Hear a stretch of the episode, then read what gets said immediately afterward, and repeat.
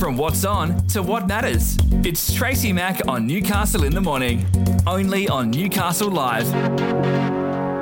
You're with Tracy Mack on Newcastle Live. Joining me on the line now is the MP for Newcastle, Tim Crakanthorp. We've got a few things to get through. Good morning and welcome, Tim. Yeah, good morning, Tracy. Great to be with you. Now, first off, I thought we'd start with uh, you dodged the COVID bullet for quite a while, but you ended up with it. I ended up with it along with most of the family, yes. So we were all locked down for a week. And uh, yeah, look, it knocked me round for three days pretty badly. But after that, um, yeah, got back to normal. So tell me, what uh, what did it feel like when you say it knocked you about? Um, obviously, cough, cold, just feeling awful. What what were the general symptoms of uh, uh of it? Because there's so many varied symptoms depending on how old you are, what your health's like. It's amazing, isn't it? Yeah, look, it came on pretty quickly. I mean, I was all set to go to the farmers market and do a stall actually, and um, uh, and I just felt quite ill, and uh, you know, very fluey and mm-hmm. runny nose and coffee, and so yeah, I, I did a quick test, and I couldn't believe the results, so I did another one, and then I drove down uh, and did the proper test, and um, yeah, just shot myself up, and yeah, just the next three days, like a really, really bad cold and yeah. flu, and then quite uh, tired and lethargic over the next sort of seven days or so. But um, yeah, straight after that, down to Parliament. So uh, yeah, you can't um, can't be too tired down there, and I'm I'm back at hundred percent. Oh, that's good that is good. But you know, my youngest daughter, she's ten. And look, you know, she didn't even blink. She thought it was a, a, bit of a holiday with mum and dad. She was, you know, come out and bounce on the trampoline and have fun, dad. Oh, and I'm like, oh no, I'm no. lying down. it's a bit like the new pregnancy test, isn't it? You get those two lines and you go, no, no, no, that's not true. No, no, no, it can't, oh, be. It can't be. Let's do it again. oh, I would think so, yes. now you know how us girls feel. Now, look, oh, we do have some fun going on at the moment uh, with a few areas. Number one is uh, these new uh, trains that have been mothballed for about uh, two years now. Um, Damien, Damien Tudehope issued a media statement on uh, over the weekend saying that they're safe, they're world class trains, that they'll enormously improve experience. The union still believes that they're not safe, and on the same day that he issued that uh, that media statement, the state's transport agency indicated that changes could be made to the mothballed fleet. Where the hell are we up to? Well, the right hand's certainly not uh, talking to the left hand here, and that's very evident from mm. uh, that yeah disconnect. Look, uh, look, it's, it's, an absolute disgrace because it's costing rate, uh, taxpayers thirty million dollars a month to keep these trains uh, in storage. Now, yeah, there have been concerns for a, a, long period of time, and the previous Transport Minister, uh, Constance, he wasn't too keen to progress this issue and negotiate. Uh, Minister Elliott, the new Transport Minister, he has been uh, progressing with the union, and then all of a sudden, yeah, we get these other two ministers uh, stepping in and blowing the whole issue up. And, you know, it would appear it's just a, another attempt by the government to cause chaos across the train network for their own political purposes. Uh, I mean, if they're trying to provoke a dispute, this is a good way to go mm. about it. I mean, these guards and the train drivers have serious safety issues. Uh, you know, trains that don't properly fit the platforms, uh, potentially operated by undertrained and underqualified crew. And quite simply, the current cameras uh, aren't, aren't, adequate. Like they can't see people uh, when they're inside mm. this cabin uh, when the train's about to take off. Now, if you've got someone half in or half out of a train, uh, they'll get caught and get dragged along and potentially die. It's just horrendous. And when you think about, uh, you know, this fleet is worth $2.8 billion, Tim, imagine if that had been brought to Newcastle. We are known for our trains. We have built some amazing trains over many decades. We really do need to start shouting and screaming and build these things back here in Australia where we know what's required, we know what the size of the platforms are, and it's $2.8 billion that could have gone into the local Newcastle community.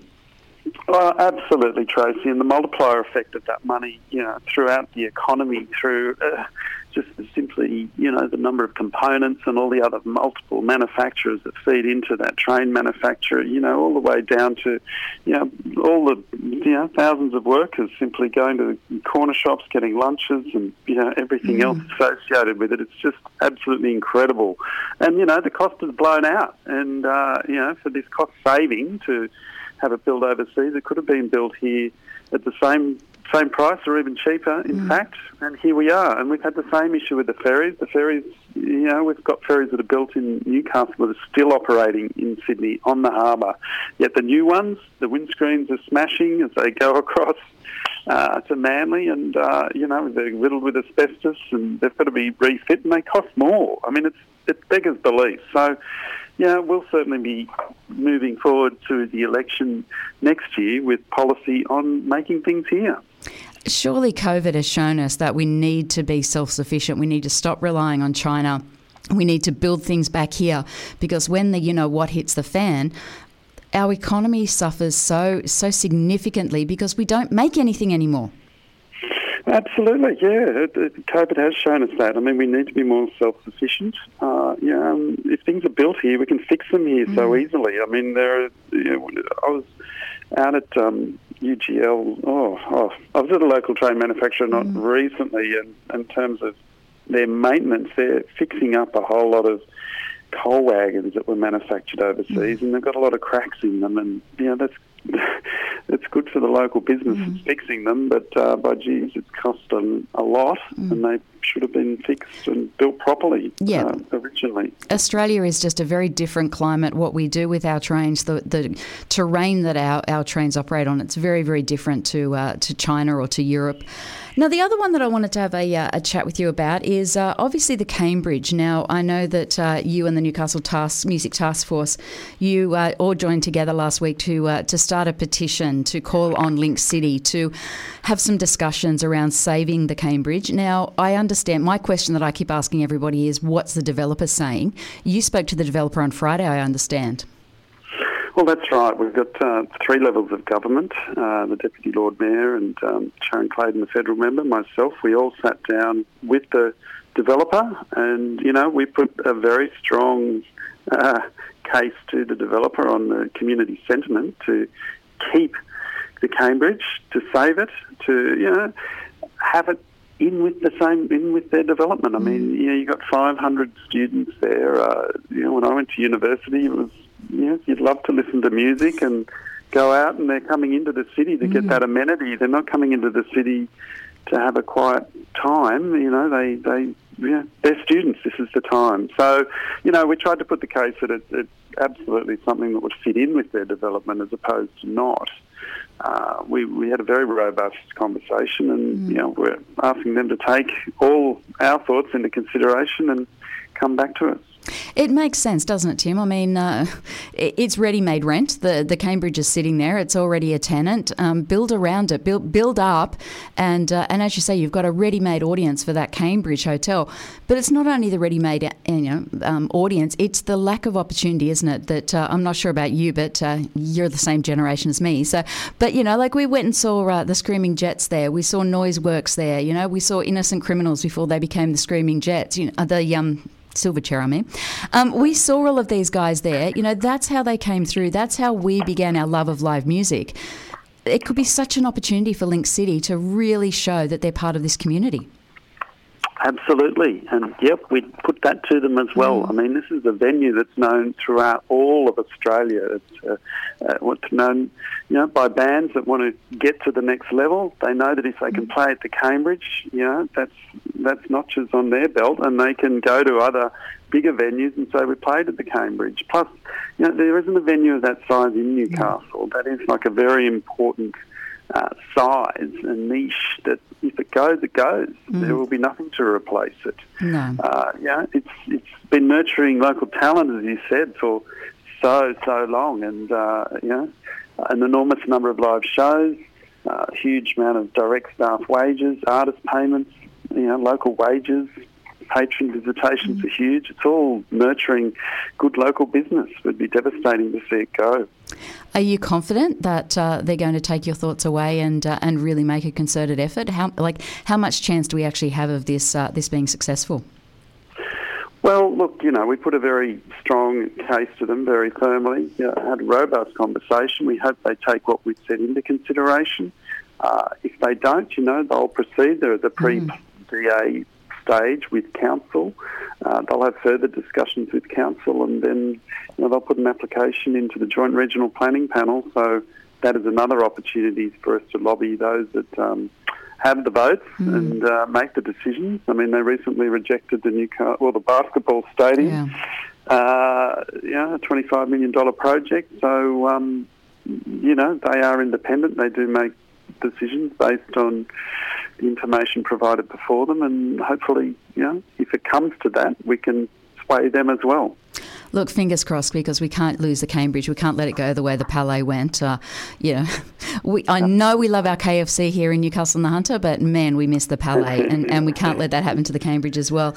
Now, the final thing I want to talk to you about, uh, Tim, is Newcastle Transport. Now, I uh, I watched with great interest the presentation by yourself, uh, Yasmin Catley, and Jodie Harrison to the uh, the uh, committee around you know privatisation of Sydney's transport system, you know the the issues that we have here in Newcastle and the Hunter, the fact that nobody seems to listen. But they're going to hold an, a travel experience day, which is an opportunity to practice getting off and on buses, ferries, and light rail. That's all wonderful to help us practice. But hey, how about you listen to us?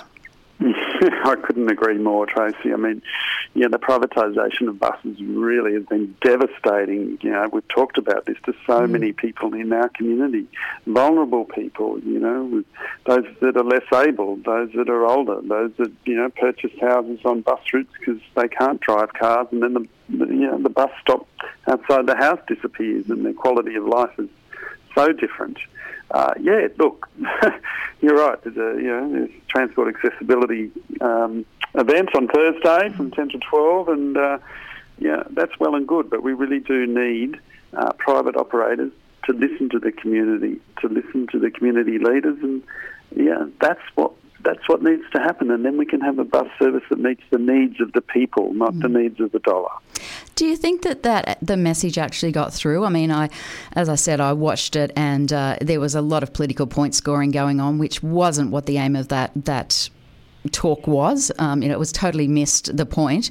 You know, asking asking you know if you you guys had spoken to. Uh, to access industries and you know it got down into the nitty gritty it didn't understand the full concept of, of what the problem is up here that seems to be a very sydney centric problem and uh, it just if it if they don't start to listen it's only going to make the transport system up here worse it certainly will make it worse. I mean, the general public is not interested in political point scoring.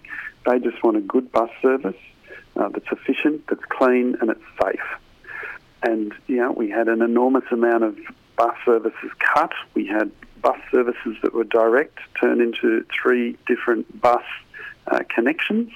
You know, it's no wonder they're having a, a, a session on how to get on and off buses because, by geez, people have to get on and off so many buses now uh, just to get to one place when before they just got on at once. Mm. So it really doesn't meet the needs of the community at this point, and the government really needs to make sure it does. And yeah, it, it's disappointing that they want to make political points when uh, all the community wants is a good bus service. Mm, it's not that much to ask. Look, thanks so much for your time, Tim. I really appreciate it. And uh, I must admit, I am very, very pleased that we're into the last five days of this federal election. I cannot wait till it's over.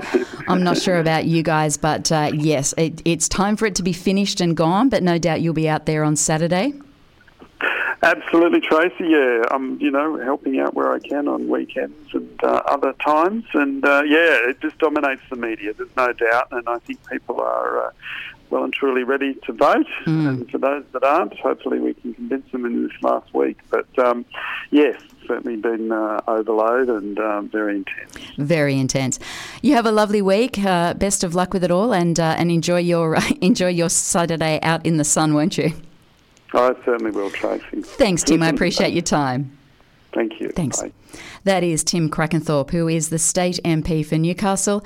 Quite a bit gone through in that chat, but uh, obviously the Cambridge is a big issue for uh, for many of us, and especially here at Newcastle Live. We are huge supporters of live and local music, and we cannot afford to lose another venue. Yo, it's Tracy Mack on Newcastle Live.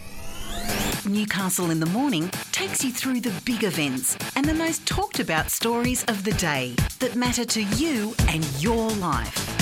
From what's on to what matters, Tracy Mack takes you beyond the headlines, what it is, why it matters, and how it impacts your daily life. Tracy Mack brings you Newcastle in the Morning, weekdays from 9 on Newcastle Live.